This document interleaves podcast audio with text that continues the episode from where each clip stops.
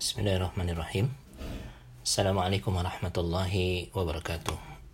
Alhamdulillahi wassalatu wassalamu ala rasulillah wa ala alihi wa ashabihi wa man tabi'ahu wa wala amma ba'd.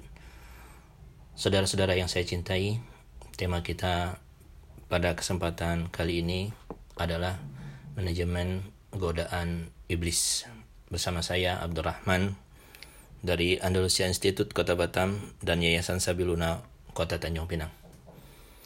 Saudara-saudara yang saya cintai, secara umum ketika Allah Subhanahu wa taala memberikan informasi kepada kita bagaimana strategi iblis menggoda manusia adalah dengan mengepung seorang hamba dari semua penjuru dan dengan semua sarana.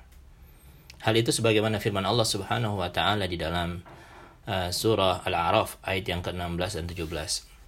A'udzu billahi minasyaitonir rajim. Qala fa bima aghwaytani la'aqudanna lahum siratakal mustaqim. Summa la'atiyannahum min baini aydihim wa min khalfihim wa an aymanihim wa an syama'ilihim wa la tajidu aktsarahum syakirin. Iblis menjawab, "Karena engkau telah menghukum aku tersesat, pasti aku akan selalu menghalangi mereka dari jalanmu yang lurus. Kemudian pasti aku akan mendatangi mereka dari depan, dari belakang, dari kanan, dan dari kiri mereka. Dan engkau tidak akan mendapati kebanyakan mereka bersyukur. Maka semua sarana akan digunakan oleh iblis agar manusia tidak bersyukur kepada Allah Subhanahu wa taala. Yang kedua, iblis akan melakukan godaan kepada manusia secara bertahap dan dia akan tetap puas walaupun dia hanya mendapatkan kemenangan yang kecil. Sebab tidak ada yang kecil bagi iblis ketika dia mulai mampu mempengaruhi manusia yang taat kepada Allah Subhanahu wa taala. Karena iblis memahami kaedah zahlaqa mukhalafah, tahapan penyimpangan. Dimulai dari yang kecil, kemudian naik kepada yang sedang, kemudian naik lagi kepada yang besar, kemudian naik lagi menjadi ganas yang ujung-ujungnya adalah kehancuran dan kebinasaan. Seperti yang dia lakukan terhadap seorang pendeta Bani Israel yang bernama Basisah yang akhirnya menjadi penyembah iblis setelah sekian lama dia menyembah Allah Subhanahu wa taala. Cerita tentang hal ini cukup panjang, silakan bisa di googling di internet. Saudara-saudara yang saya cintai. Terus bagaimana manajemen iblis ketika akan datang Ramadan? Dalam Islam, ada musim-musim di mana amal kita lebih baik dan dilipat gandakan pahalanya dibanding waktu yang lain sebagai bentuk kasih sayang Allah Subhanahu wa taala kepada kita hamba-hambanya agar kita bisa menutupi kekurangan amal dan mengampuni dosa serta menghapus kesalahan-kesalahan kita. Para salafus soleh memahami betul bahwa Ramadan laksana sebuah hidangan yang paling lezat setelah kita menikmati makanan yang lain. Dalam uh, normalnya dalam kondisi kita sehat walafiat. Bukan makanan yang diberikan kepada orang yang sakit yang tidak bisa menikmati semua makanan yang ada. Sebab orang yang sakit adalah orang yang akan merasakan semua makanan itu menjadi pahit. Iblis memahami betul perkara ini. Maka sebelum puasa datang, iblis berusaha merusak semua sendi kemanusiaan kita. Jiwa kita, hati kita, pikiran kita, dan ambisi-ambisi kita sehingga ketika Ramadan datang, suasana jiwa kita dalam kondisi porak-poranda. Laksana orang yang sakit parah yang tidak mampu menikmati semua hidangan yang lezat. Begitulah suasana jiwa manusia yang diporak-porandakan oleh iblis. Sehingga ketika Ramadan tiba, dia tidak mampu untuk meraih keutamaan dan keindahan serta kenikmatan Ramadan. Saudara-saudara yang saya cintai, terus apa jalan keluarnya?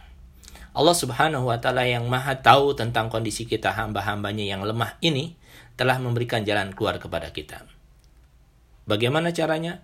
Satu, memohon perlindungan kepada Allah Subhanahu wa taala dari godaan iblis. Sebagaimana firman Allah Subhanahu wa taala dalam surah Al-Mu'minun ayat yang ke-97 dan 98.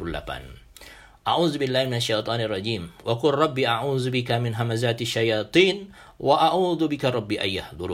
dan katakanlah ya Allah, ya Rabb, wahai Tuhanku, aku berlindung kepada engkau dari bisikan-bisikan syaitan dan aku berlindung pula kepada engkau agar mereka tidak mendekatiku, tidak hadir dalam kehidupanku.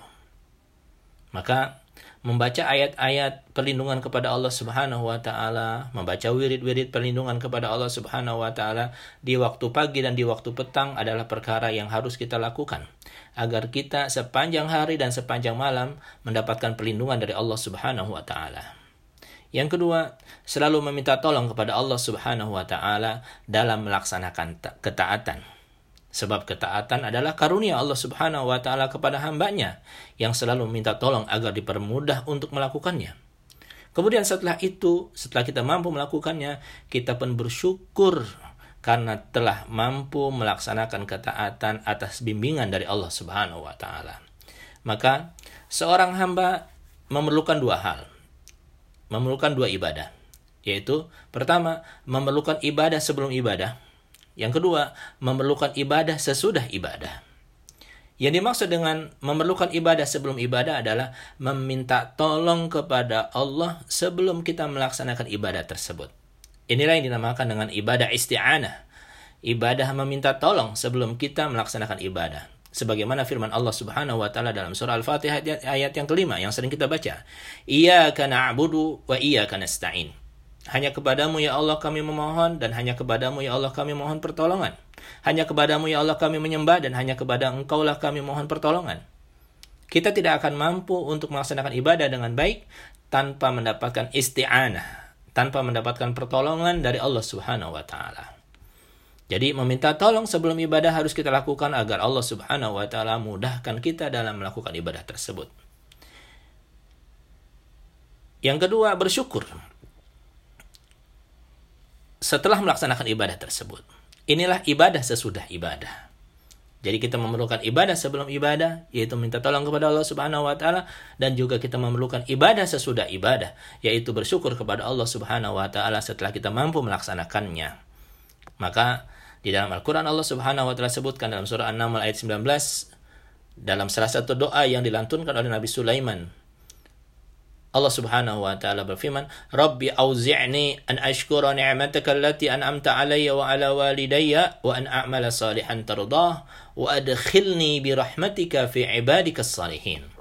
Dan dia Nabi Sulaiman pun berdoa, "Ya Rabb, anugerahkanlah aku ilham untuk tetap mensyukuri nikmatmu yang telah engkau anugerahkan kepadaku dan kepada kedua orang tuaku dan agar aku mengerjakan kebajikan yang engkau ridhoi dan masukkanlah aku dengan rahmatmu ke dalam golongan hamba-hambamu yang soleh. Sebab semua orang-orang beriman sadar bahwa proses ibadah semuanya semata-mata taufik dan karunia dari Allah Subhanahu wa taala. Maka syiar orang beriman itu dua.